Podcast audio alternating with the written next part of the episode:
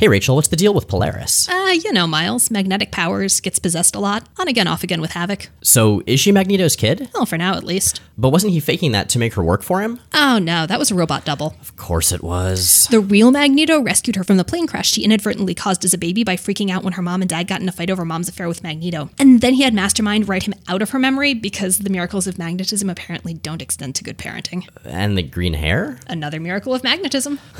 Speaking of magnetism, didn't she get depowered on M Day? But she's got her powers in space, and now she's leading X Factor. Well, when she became Pestilence, Apocalypse fused celestial technology to her nervous system, which gives her a rough approximation of her old powers. How'd she fall for that? Uh, oh, she'd been having a really rough time, and Apocalypse sent a little alien dude only she could understand to be her friend. What?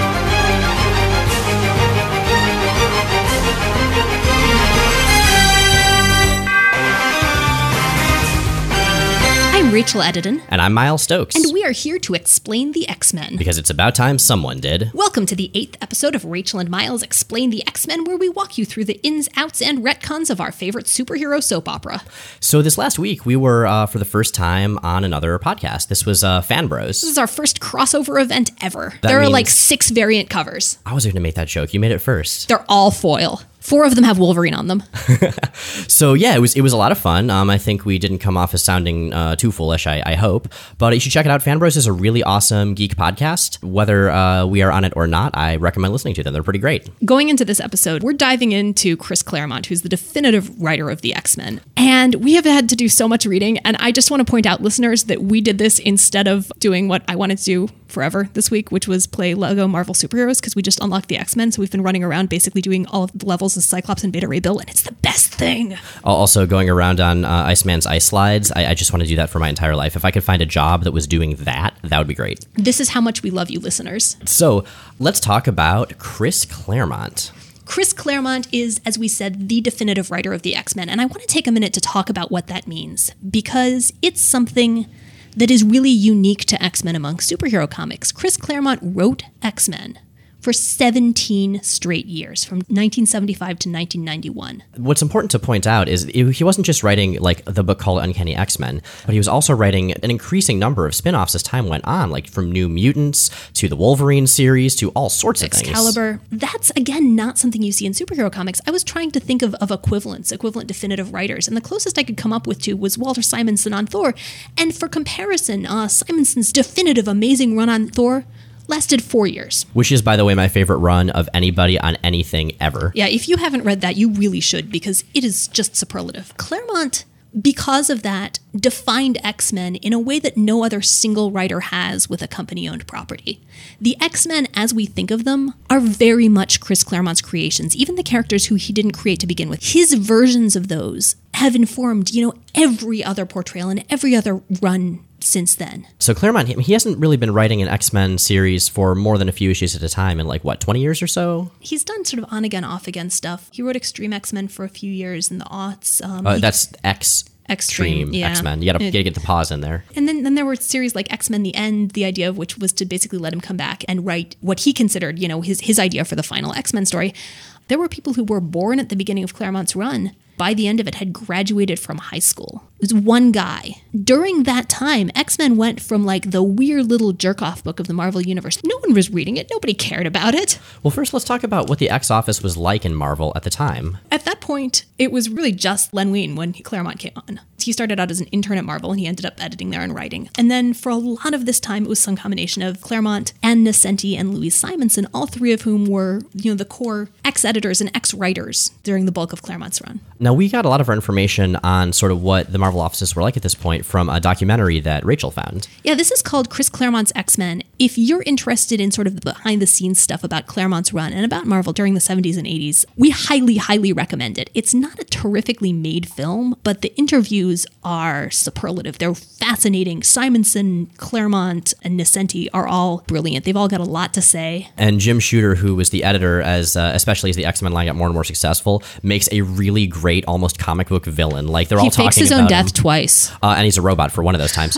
no, but um, like so. The other time he's the changeling. Claremont and Simonson and Nocenti, they're trying to talk nice about Shooter, but you can just sort of see the rage bubbling beneath. And then Shooter, he's trying to be really nice and charitable, but there's like just this sort of megalomaniac right under the surface. It's really wonderful. And it's great for a, a window into the evolution of X Men over time and how it went from not even B string to the flagship title. Now, a few episodes ago, we talked about Giant Size X Men number one, which was basically the first new X Men material people had seen in, I think, more than five years at that point. Now, that issue was written by Len Wein and drawn by Dave Cockrum. The characters were generally creations of Cockrum or Wein. The idea was to have, you know, an international X Men team that, for the most part, was newcomers either to the Marvel Universe in general or to X Men in particular. And Miles dug up a really great quote from Claremont talking about the state of X Men when he came onto it. The quote is such The beauty of writing X Men at that time was that nobody had any expectations at all. We were so far beneath the radar. It was Dave, Cockrum, and me and the X Men. We were like, what outrageous thing can we do now? How about a space battle? Dave would go, whoa, yeah, space battle, yeah. Starship, binary stars, eat your heart out, Star Trek. It was all the stuff that we wanted to see and no one would ever do. You know, alien space battles and demons. Let's kill off Jean. Nobody'll see it coming. And then we'll bring her back. We wanted to do stuff that we enjoyed and stuff that was fun. Let's blow up Kennedy Airport. Let's throw in homages to John Carter, Warlord of Mars. Let's bring back Magneto and have him beat the living daylights out of the X Men. It was almost like, can you top this? In this issue, leprechauns.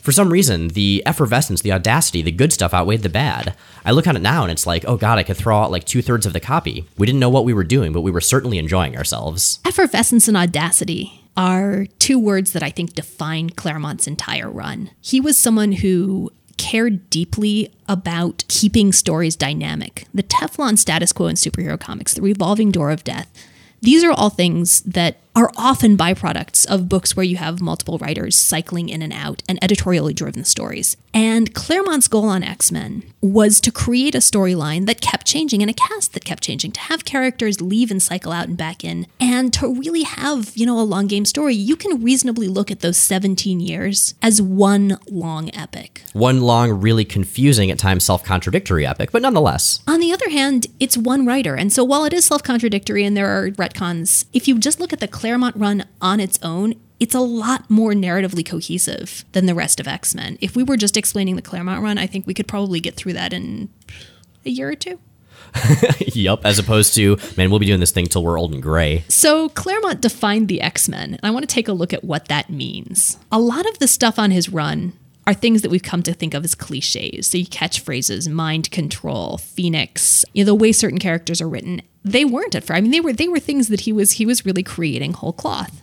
Right. It's kind of like you know you go back and if, if you're somebody who's pretty young at this point, you read Lord of the Rings and you're like, oh, this is so cliche or this has all been done before. Well, no, at the time it hadn't. It was kind of what started everything. Well, okay, Norse mythology and other stuff did, but it was at least what popularized it. And with Claremont, it's kind of the same thing. And again, if you have one person on a book for that long, you you reach the point where someone's narrative fetishes become defining motifs. So one of the f- big changes with Claremont's X Men is that it's character driven. We've talked a little about how, for instance, in Giant Size X Men number one, when we did the episode about that, how you'll see little bits of characters and how their powers work and what their attitudes are like in battle. And once Claremont takes over, you know, the next issue with the first issue of Uncanny X Men after Giant Size X Men number one, you start seeing that like way, way more, and it does not let up. Some of that is Claremont, some of it I think is Dave Cockrum's art. Oh yeah, seriously, Dave Cockrum's art does not get enough credit. It's amazing, and one of the things Claremont talks about in the documentary is that it's a really character-driven book, and the, the focal characters shift depending on the artist. So with Cockrum, you know, Nightcrawler is is his guy. He loves drawing Nightcrawler. Nightcrawler shows up front and center in a lot of places, and so Nightcrawler ends up taking a more central role in dialogue and in storytelling. And with Byrne, it's Wolverine.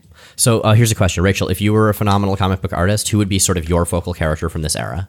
You know, I'm gonna go with Nightcrawler. Actually, he's kind of the coolest character I'm, at the time. I am. I'm a Cyclops fan, but I think in this era and in this type of X Men, Nightcrawler is a great point of view character. He's interesting and he's relatable in ways that the rest of the characters aren't yet. I love how like the blue guy with fangs who was in a circus in Germany is the relatable one.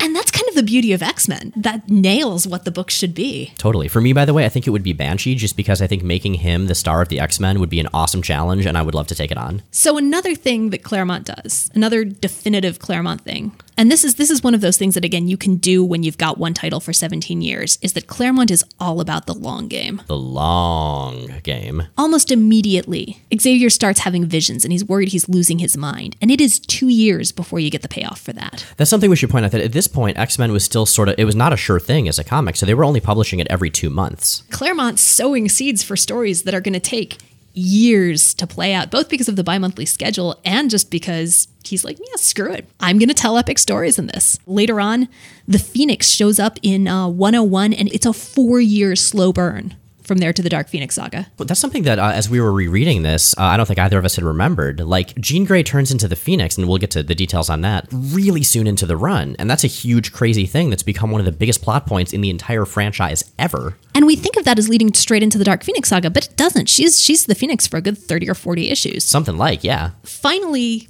something that I think of as definitive Claremont is again that dynamism. It's stuff changing over time. People leave the team, people get married, have kids, get other jobs, new characters come in. And that commitment to not just having it be the same five people forever is what's created the massive, expansive, sprawling, confusing X universe. Right. This is a world with Marrow, Maggot, Cecilia Reyes, Skin. Come to think of it, most of them are dead at this point. But Yes. nonetheless, my point stands. And even the non-mutant backup characters, you know, Stevie Hunter, Moira Taggart, Gabrielle Haller, all of those guys. Like this is a really fleshed out world. And speaking of things that Claremont loves, oh man, Claremont has uh, has a way with words. does he ever? Claremont is really wordy. In the quote you mentioned, oh god, I throw out like two thirds of the copy, and he does a lot of things like describing what's happening while it's drawn in the panel. But he's got this purple narration that I absolutely love, and that's really that makes his comics instantly identifiable. The first issue that he does, X-Men 94, is lettered by a guy who you're not then going to see for a long time, but um, Tom Orzechowski, who I sort of think of as the man who enabled Claremont, because Orzechowski is a terrific letterer, and he's one of those letterers who can Tetris a huge amount of copy into a very small amount of space and still have it be readable. And I genuinely wonder later on in the run, like whether Claremont would have eventually ended up going more concise if he hadn't had Orzechowski eventually as a regular letterer. It wouldn't feel like Claremont if he if he wasn't writing like that. So let's talk about some of the things that are very Claremont specific that let you know you're reading a Claremont book. Well, the Claremontisms are the classics. These fall into two categories. There are phrases that he uses a lot in the narration, you know, the man called Cyclops. Should we just go down a list here? And then there are the ones that I think of these as like the descriptive Claremontisms and then the Claremontisms you yell to freak someone out during sex. To freak someone out or to turn them on? I don't know, Miles. I think you're probably better qualified to answer that than I am. Oh man, do we really need to give people uh, this much of a spotlight into our relationship? I think we just did. So let, us just throw out some Claremontisms. And you won't see this till the New Mutants, but I'm not invulnerable when I'm blasting. By the White Wolf, Unglaublich! goddess. The focused totality of his, her, or our psychic power. Not today, and not by you. I possess you, body and soul. no quarter was asked, and none given. Comes with the uniform. I love you. And I you. that fact alone makes them deadly beyond imagination. There are also narrative tropes that he falls into, and of those, my absolute favorite is the malicious narrator. Oh yeah, I love this. There are a lot of times when Chris Claremont just starts yelling at the characters. I sort of think of it as Claremont. Miles sort of thinks of it as, as a malicious narrator. I guess who could it be? Like Uatu, maybe? Uatu the Watcher, he's just a total douche. Okay, okay, new headcanon. So Uatu the Watcher is watching this unfold and basically just yelling at the characters like we yell at television. So this is basically even more space-oriented Mystery Science Theater 3000. Yes, yes, it is. And now I'm It just is seeing now. I'm just seeing the Watcher with like a couple of little robot buddies and uh, like a mad scientist villain. Oh, we just made the Marvel universe so much better, Rachel. So the best part about this isn't just that he yells at the characters; it's that sometimes they respond. This is when Cyclops is, is really messed up over something that happens. Actually, this is this is Thunderbird's death. Thunderbird hadn't gotten out. That's the real hell of his death, isn't it, Cyclops? Because you know he hadn't even tried to get out. You and the X Men had saved the world from nuclear holocaust, but you lost a man to do it, and try as you might, you can't balance those scales in your mind or in your heart. Can you, Cyclops? No. Can you? No. Can you? No! No! So yeah, it's just yelling straight at the characters. Ah, he does it again with Wolverine after Jean dies and comes back with Phoenix. He just gets really, really mean. We told you so, Wolverine, because you really should have expected that Jean's friends would have stayed as close to her as possible until they knew her fate, one way or the other. But then again, maybe you shouldn't have. After all, you've never had any friends. I love this next part. Life and death, it's all the same to you, as meaningless, as casually disposed of as a bunch of flowers. So we've talked about the, the X-Men fighting to protect a universe who hates and fears them, and this kind of emphasizes that this is they're they're in a hostile universe. Right, like the universe itself hates and fears them. Yeah, not just the people in it. Okay, so we've talked about kind of what Claremont's run is like. Let's just sort of dive into it. Let's dive into what happens, how this stuff gets started. Well, we start with the return of Silver Age villain Count Nefaria. Now, you'll probably remember Count Nefaria as the most important villain in the Marvel Universe who's uh, really been formative in almost every superhero's life. He has a monocle. Okay, so actually, Count Nefaria is really, really forgettable, but nonetheless, he does have a monocle, he does have a monocle. He's the first villain they go up against. Now, this comes straight out of Giant Size X Men number one. And if you're familiar with Giant Size X Men number one, you know that what that means is that it starts with Sunfire quitting the team. Of course, uh, it specifically starts with the question, what do you do with 13 mutants? And what this issue number 94 tells us is what you do is you have most of them leave. So Sunfire quits because that's kind of like his trick, That's his secondary. His secondary mutation is joining and quitting teams. and being a total dick about it the whole time. That's not a mutation. That's a gift. so uh, the other original X-Men, except for Cyclops, also quit. And Cyclops decides that he needs to stay because he's freaked out by his powers. He doesn't feel like he can pass in normal society. It's actually really, really tragic. The other X Men, they're like, "Hey, you know, we were your students, Professor X, but we've kind of graduated. We've moved, we've moved on, and like now you have this other team of X Men. So we need to kind of do our own thing." And there's this really sad scene where Jean leaves, and Cyclops says he has to stay, and they share this one last kiss. And I want to point out that Jean moves to New York to get an apartment with Millie the model and Misty Knight. And the fact that there was never a series about the three of them solving mysteries is a goddamn crime. if you haven't heard of Misty Knight, she has a giant afro and a robot arm, and sometimes she punches sharks. she is half of Daughters of the Dragon, which is again one of the best Marvel books that you've never read. Cyclops is really messed up over Jean and the other team uh, leaving and over the way the Krakoa thing went in Giant Size X Men number one. So he's like pushing them really, really, really hard in training. And Thunderbird in particular is pushing back. Thunderbird doesn't like authority. Thunderbird doesn't like being told what to do. Thunderbird doesn't like teamwork. And Thunderbird really doesn't like any of his teammates. He does, for some reason, like his super stereotypical Native American costume. I couldn't tell you why. They're starting gradually to develop a team dynamic, but it's all really tentative and none of them quite get along yet. They're just this ragtag group that the professor got together to rescue his other team when there's a distress call from Beast.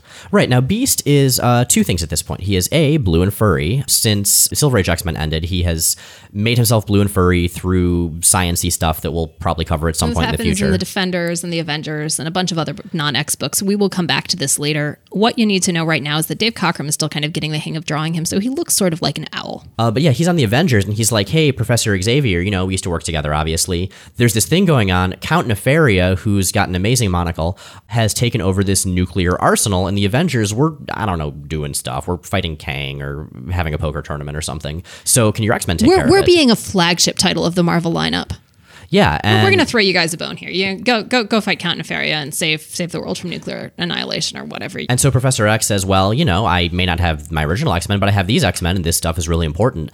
X Men, go to it. Let's save the world from nuclear hell. and Cyclops being sensible is like, but but yeah, skills and personality conflict, and Xavier's like, nah, just dive in there. Anyway, the X Men go off, and the details of the fight isn't really important, other than that Count Nefaria has an army of Animen, who are like these people who are also animals. So there's like the ape guy and the dragonfly lady and and whatever. And the army's really unhappy about them helping. They are really annoyed that they've sent a bunch of mutants, but they're like, okay, well, you know, bottom of the barrel, but we'll take what we can get. Which uh, kind of makes sense, given that nobody was buying the comic at the time. You know, I kind of feel like the universe around the X Men at this point is an extended metaphor for Marvel editorial. So the X Men they fight the Animen and they fight Count Nefaria.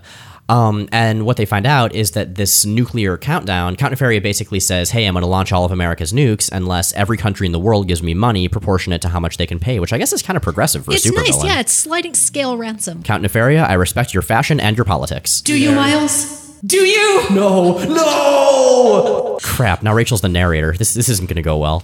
The X Men are sort of figuring out how to fight as a team, and they're not very good at it to start. And we get to see, uh, as readers, them sort of show us how they can use their powers, how they can work together, what their personality conflicts are, like the fact that Wolverine's just a total dick to literally everyone every time he does anything. And ultimately, the, the X Men win, but Count Nefaria is escaping. At this point, it's only Banshee and Thunderbird who have been knocked out in a previous fight that are, are nearby.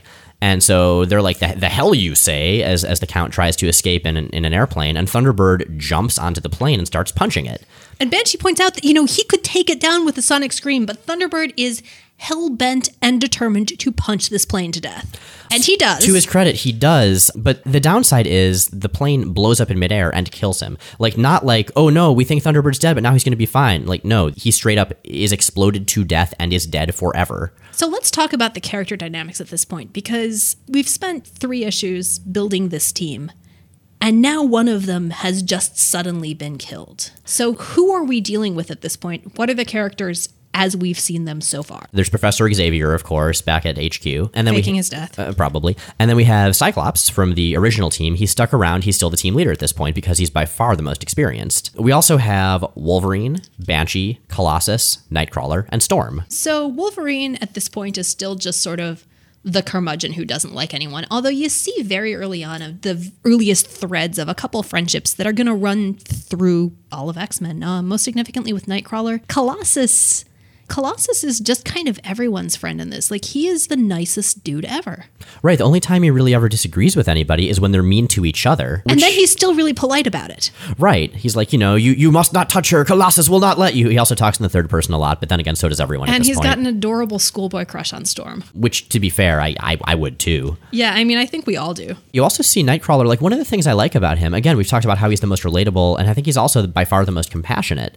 At one point, a little bit later, Cyclops is very distraught. It's just turned out that Jean is, is going to be okay after they think that she's pretty much dead. Right. This we'll, we'll get to the context of that in a little bit. But Nightcrawler, you know, goes to talk to Cyclops. Sees that he's crying alone. He's like, you know, sometimes the best thing someone can do is just to give their friends the space they need. And he closes the door. It's like, oh, Nightcrawler. He goes away and makes excuses for him to the rest of the team. Yeah, Nightcrawler is just like he's just a really good guy. Right. He, he's a sweetheart. We love him. As opposed to say Wolverine, who's just a dick all the time. But he, you see, really early on, he and Nightcrawler start to develop this great friendship and this d- dynamic that again lasts. Really, is still there in current day X Men, where they just click like they are bros and they get each other and they give each other shit, but they will totally go to the mat for one another with anyone else. Right. And I mean, that's one of the things I, I love about X Men and always have. The X Men, when you get down to it, are a family. They don't always get along, they don't always agree, but they've pretty much got each other's backs to the bitter end. Much like our families, they involve clones and displaced time travel, and they just sprawl out beyond reason. Just all the usual family dynamics. Anyway, to go back to the plot, so Thunderbird dies. Now he's he's been really frustrated. You get the impression that he's had a life full of frustration, growing up on a reservation, just having a lot of institutionalized racism really mess with his entire life, his entire world. And then he's on this team of people that he sort of takes that anger out on. And he does allude to that in one of the training room sessions in the danger room. So all of that comes to a head, and I think you could easily interpret this scene as him basically seeking a glorious death, like essentially killing himself in such a way that it, he feels it'll give his life meaning. Yeah, grabbing control of the one thing he feels like he has control of. Right, and it is a shock. Like at this point, like holy crap, this character who looked like he was going to be a major member of this team, he's he's dead, really, like full on dead. And this was really in an era where the well, and this character who's been a catalyst for a lot of the team's interactions too. Right, exactly. He wasn't just a throwaway character, you know, also appearing. Uh, he, he was kind of a, a big deal. So the X Men have won the mission, but at what cost? So then, uh, next issue after this opens with Cyclops just essentially despairing after what had happened. This is one of those great X Men Marvel Universe things. So Cyclops is completely fucked up over Thunderbird's death. Cyclops goes off and just basically lets loose on the Xavier grounds. Um, he's, he's just blasting at random. Because Bronze Age X Men, he hits an ancient alien cairn, unleashing the demons contained therein. That reminds me, Rachel, we should really uh, bring in a groundskeeper to clean up the ancient alien cairn in our yard. Well, we'd, we'd have to talk to the property management company about this, Miles. That's one of the downsides of renting is that you really don't have a lot of say about those cairns. Accursed red tape. And then they have they fight these demons. They take them out as a team barely. During all of this, Professor X is at way lower power than usual because he's been having these overwhelming nightmares about battles in space. Uh, if you're going to have overwhelming nightmares, I guess they might as well be about cool, like, space bug ships fighting each other. Right? I want nightmares about that instead of like everyone I know pretending they don't know me. Hmm. To be fair, I think that might be a thing that happens later in Claremont X Men. So 17 years, a lot can happen. One thing I'd like to point out so, we're looking at the Claremont era of X Men with a much sort of uh, more focused lens than we did with the Silver Age, just simply because the stuff that happens is a lot more consequential, but not everything is. And so, like, when the X Men fight this demon, the X Men fight a demon. That's really all you have to know about this It's one. a pretty cool fight. We're going through this issue by issue right now. We're not going to do this with the entire run. In the early days, this is again really establishing and defining what X Men is going to grow into becoming. And we feel like it's really important to take a very close look at the early Claremont stuff. And so, speaking of talking about the long game that you were mentioning before, Rachel, um, very early on we see these space visions. We also see this guy named Eric the Red. Uh, he first shows Oh, up. Oh, can we talk about the history of Eric the Red? Right, so he shows up here as a villain who's like mind controlled Havok and Polaris, and so they come back as like his henchmen. But originally, Eric the Red is Cyclops, right? He's, he's Cyclops in a really stupid costume. Oh, this is one of my favorite dumb Silver Age things. This is when uh, Polaris first shows up, and Magneto's like, "Hey, you're my daughter because we both have magnet powers." And the Clearly. X- and the X Men say, "Hey, this guy is a terrible human being," and she says, "Well, I must work with my father. You know, the ties of family are stronger than the ties of morality." So they decide they're going to undercut Magneto's operation from within. And the way that they're going to do this is by having Cyclops dress up as a bondage Viking. So Cyclops dresses up as this new fictional within fiction character, Eric the Red, and is like, "Hey, Magneto, you still got beat up by the X Men last time. I need to work with you and take over your operation." And Magneto says, "Sure, because I have no choice." And then uh, once he has gained Magneto's trust, the X Men, the rest of the X Men, just break in, which they could have done anyway without the bondage Viking. It's utterly pointless, and that that really makes me wonder. Like, if we ever get Chris Claremont on the show, I want to ask him, "Why did you bring back Eric the Red?" Because this Eric the Red isn't Cyclops dressed as a bondage Viking. This this Eric the Red is actually another guy dressed up as a bondage Viking. But the same bondage Viking. so who is this Eric the Red? Uh, well, we're going to get to more of this later because this is a long, long burn. It's going to be uh, more than two years before this dude is revealed. He's, he's Shi'ar, right? He's a Shi'ar agent called Davan Shakari. He was sent to Earth. He was exiled by Lilandra. Again, we're going to explain all this. But for right now, the important part is he's basically uh, driving almost every villain the X Men fight for a number of issues. Yeah, every time they fight someone, it'll turn out that they were manipulated by or enabled by Or even just sort of monitored by if they were already doing what he wanted, Eric the Red, who's actually Davan Shakari. of the Shi'ar, who, if you'll remember, are the space birds that we talked about when we talked about the Starjammers. This is what we talk about when we talk about space birds. That is my favorite Raymond Carver story. What we talk about when we talk about space birds. Yeah. What we talk about when we talk about X Men. So anyway, uh, yes, uh, Eric the Red, he's manipulating Havok and Polaris. Now, one thing that confuses me here is that he has Havok and Polaris fight the X Men, and Cyclops. I mean, Havok is his brother, and the X Men they fight them, and you would think it's like, hey, my brother's being clearly controlled by a supervillain. Should I go find him? No, I'm gonna go do some other. Well, here's stuff. the thing Havok already kind of has a history of getting mind controlled and or just selling out. The last time we ran into him, he was working for Larry Trask because he offered to help him control his powers. They pull this stuff and fly off, but there's also a more immediate crisis at hand. yeah, you're talking about the the space and the Sentinels and stuff like that. Yeah. So that actually doesn't happen immediately because the X Men have this nice Christmas celebration in New York City first. They do. They meet up with Jean Grey and they go ice skating. Right. And they Oh. run into Stan Lee and Jack Kirby. Oh, right, who, who are horrified by who Scott and Jean disapprove. Yeah, Yes. yeah. Claremont has a lot of cameos, and some of them there there are a lot of creator cameos in it. And there are a lot of there are a lot of just really random cameos, like Right, um, like you mentioned the Doonesbury characters. yeah, yeah. Joan Caucus and Rick Redfern show up in Days of Future Past, which is maybe my favorite. There are a couple actual NPR reporters who who become regular recurring characters who, are, who are actually real people and real real newscasters. Um, but yeah, so they're they're in New York City at Christmas, and one of the things I like that we see here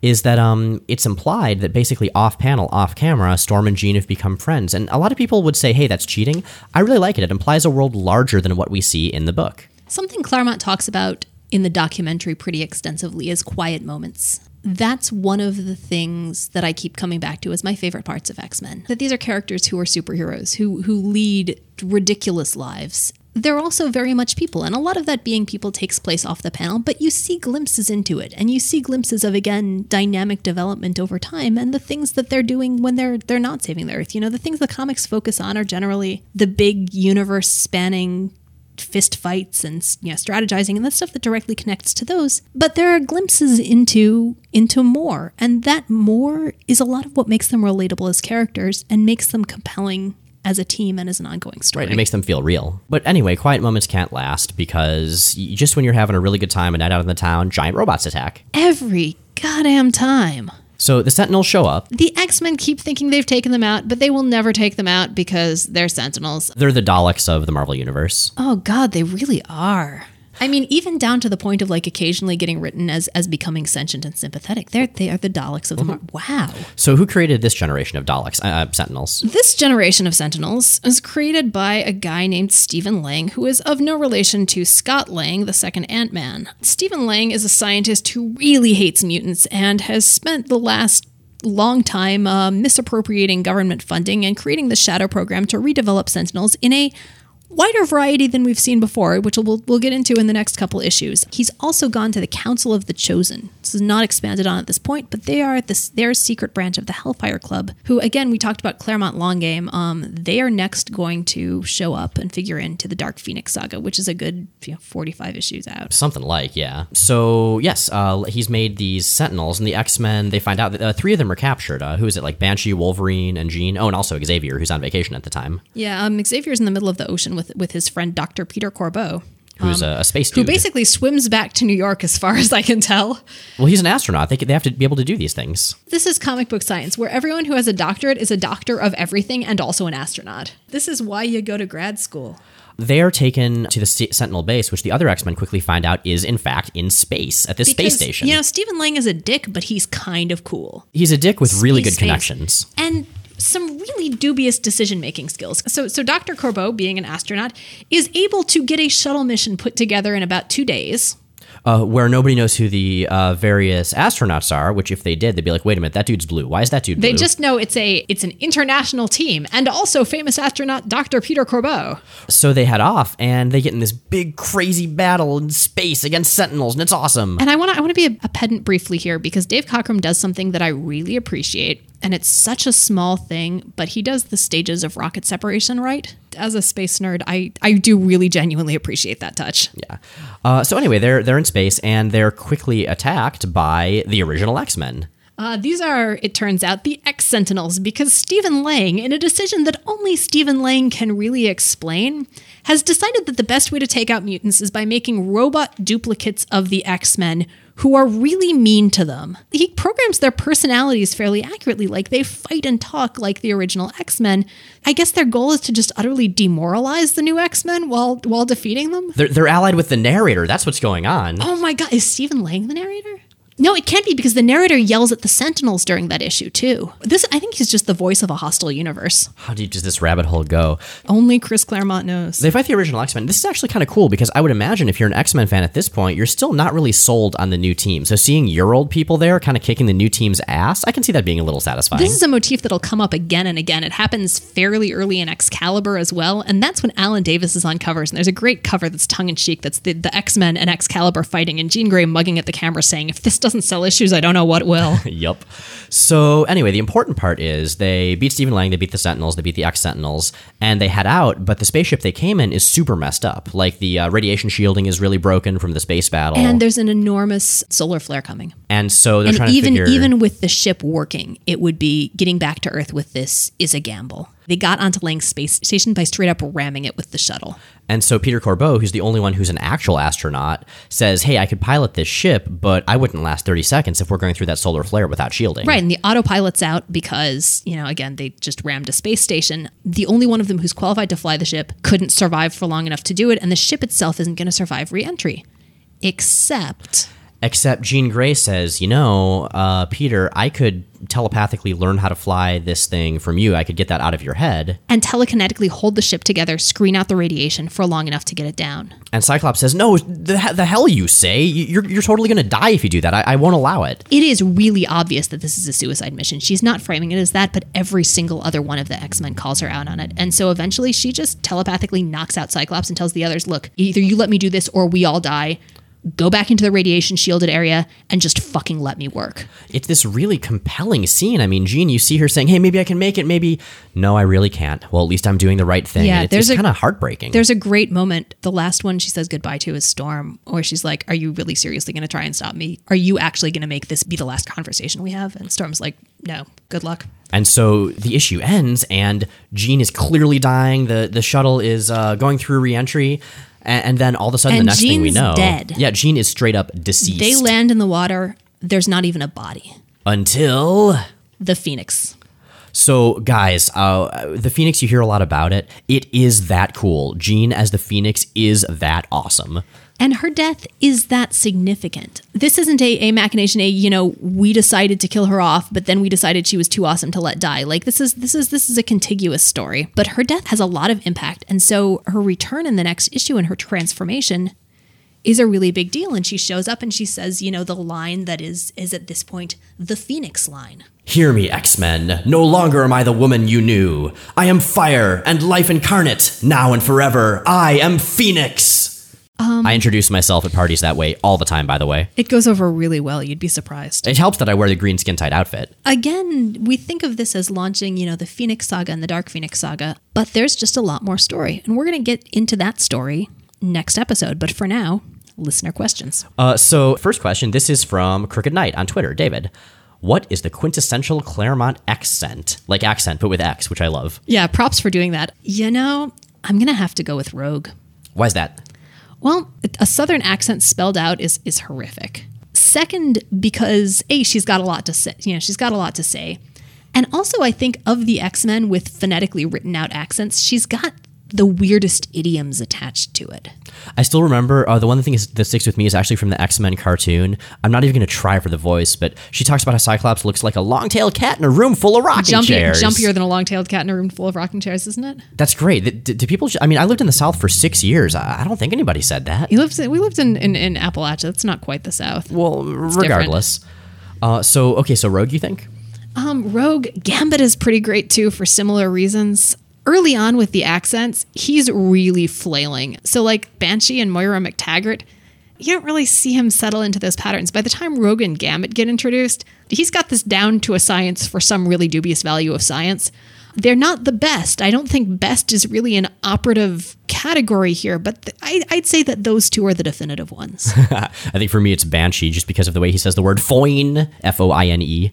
Right. There are things that are phonetically spelled out wrong, like not even the way they're pronounced. Claremont does a lot of things that are right. There is a lot that we really love about him. His phonetic accents are not among those things. All right, so what's our next question? Our next question is from uh, my colleague Graeme McMillan. Graham asks Considering the amount of resurrection that's been part of the series and franchise since poor Jean Grey, has anyone tried to bring back Thunderbird outside of the Chaos War mini? Although I may be misremembering whether he was in that one.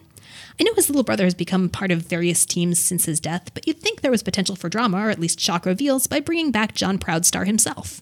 Um, so yeah, uh, Thunderbird has come back twice, but only in ways that were a temporary and b acknowledged the fact that he was dead. The first one was the storyline called Necrosha, which Necrosha is best known as the storyline that brings back Doug Ramsey, Cypher, who's another famous dead X Man. it was also known as the storyline going on at the same time as the Black Lantern stuff in DC, which was pretty much the same plot, but you know whatever. Uh, so yeah, in Necrosha, um, a lot of uh, dead characters are brought back by Selene, who's this sort of psychic vampire witch character who was in the Hellfire Club. So he shows up as a, as a dead dude, and he actually fights uh, his younger brother, Warpath, James Proudstar, who's been a character in X Force, and you have seen in Days of Future Past if you've seen the movie. At least a version of him. Yeah, and they fight, and uh, John Thunderbird basically tells Warpath, "Hey, it's time for you to let go," and then he goes back to being dead for a little while because then, uh, like Graeme mentioned, in a crossover called Chaos War, uh, the realms of the dead are getting kind of messed up for very complicated reasons. Um, and Thunderbird's actually brought back to lead a team of dead X Men characters Banshee, Moira McTaggart, two of the Stepford Cuckoos, and three uh, multiple man duplicates uh, to look How for. does that even work? Doesn't he reabsorb them when they die? you know, I think it's best that we don't look too deeply into this storyline But that's what we do. Even we have our limits. So yeah, they have to look for a diary of the character Destiny, who you may remember for us mentioning in the Days of Future Past episode, She was the one whose mask got briefly nailed to uh, Dazzler's face. with a, with a knife. We'll Um, talk about that later. yeah, so uh, there was a quote that I found from this guy named Michael Sheyahshe. I may be mispronouncing that from a book called Native Americans and Comic Books: A Critical Study. Thunderbird becomes even more popular posthumously than he ever he ever was while living, and I think that's true. He makes a much better symbol than he does an actual character. Which is a little sad, and which I think again speaks to the the issue of the X Men metaphor and and you know symbols replacing reality, and that that even happens with the literal characters sometimes. It's true, but you know, I think it works out because really Warpath, uh, who starts his super villain actually career, essentially trying to get revenge for the death of his brother, he becomes a way more compelling character than Thunderbird ever was, or I would argue ever could have been. So uh, let's see, we have one more question. Uh, so this is from the Noir guy.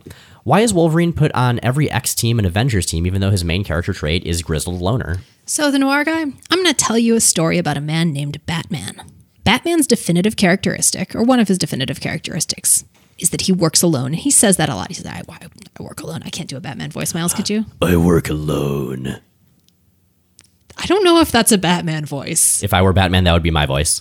Would you be like Italian porn Batman and just ride around on a bike having sex with housewives while their husbands were at work? That's like creepy lurking in the bushes Batman voice. Hey man, I do my best. That's all you can ask. So, Batman's thing is that he works alone, but he's got a ton of sidekicks and he is on every single goddamn superhero team in the DC universe. And the reason for that is that he's a really popular character. And he's a character who a lot of writers and artists like.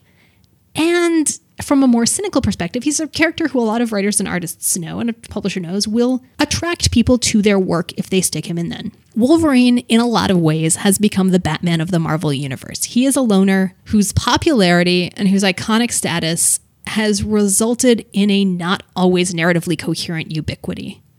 And this is something that, again, has be we've, we've mentioned this before. This is something that is so common and so ridiculous that they periodically make fun of it in canon and in the comics. You know, there's there's there's a bit where Cyclops is making team rosters and everyone everyone is is, is pissed off about their assignments and Wolverine's like, "How can I be on all of these teams at once?" but yeah, you know, I think it, it just comes down to the fact that he's he's a fun character to play with and he's a popular character. There is not a good narrative justification for this. I have and I'm not going to go into it here because we're running out of time. I have I have a long no prize explanation that I will go into eventually, but today is not the day for that. See, I actually really like Wolverine on a team more than I like him solo. I like seeing him bounce off all these other different personalities because he's such a uh, he, he, that those loner traits are what really make uh, for some compelling character conflicts. The thing is, when you have it constantly, it stops being significant. Like those loner traits, you can't have him be defined by loner traits and have him in a different team up every week. You have to have his default status being a loner and have the teams be something that happen happen peripheral to that or as an exception to that. And they haven't done that in a long time. I'll buy that. So I think that's all the time we have for today. Uh, Rachel and Miles Explain the X Men is recorded at the Roseway in Portland, Oregon, and produced by Bobby Roberts, who is also the co host of the awesome Welcome to That Whole Thing, which you can check out at welcometothatwholething.com. And if you're enjoying the show, please take a minute to rate and review us on iTunes and or Stitcher. And check out our shop at rachelandmiles.redbubble.com for t-shirts and stickers. Next time, we'll be continuing our coverage of early Claremont, contracting space madness, visiting the Savage Land, hopping across the pond to meet the mysterious mutant X and the leprechauns of Cassidy Keep. I can't wait for the leprechauns. They can't wait for you either. We'll see you next time, listeners.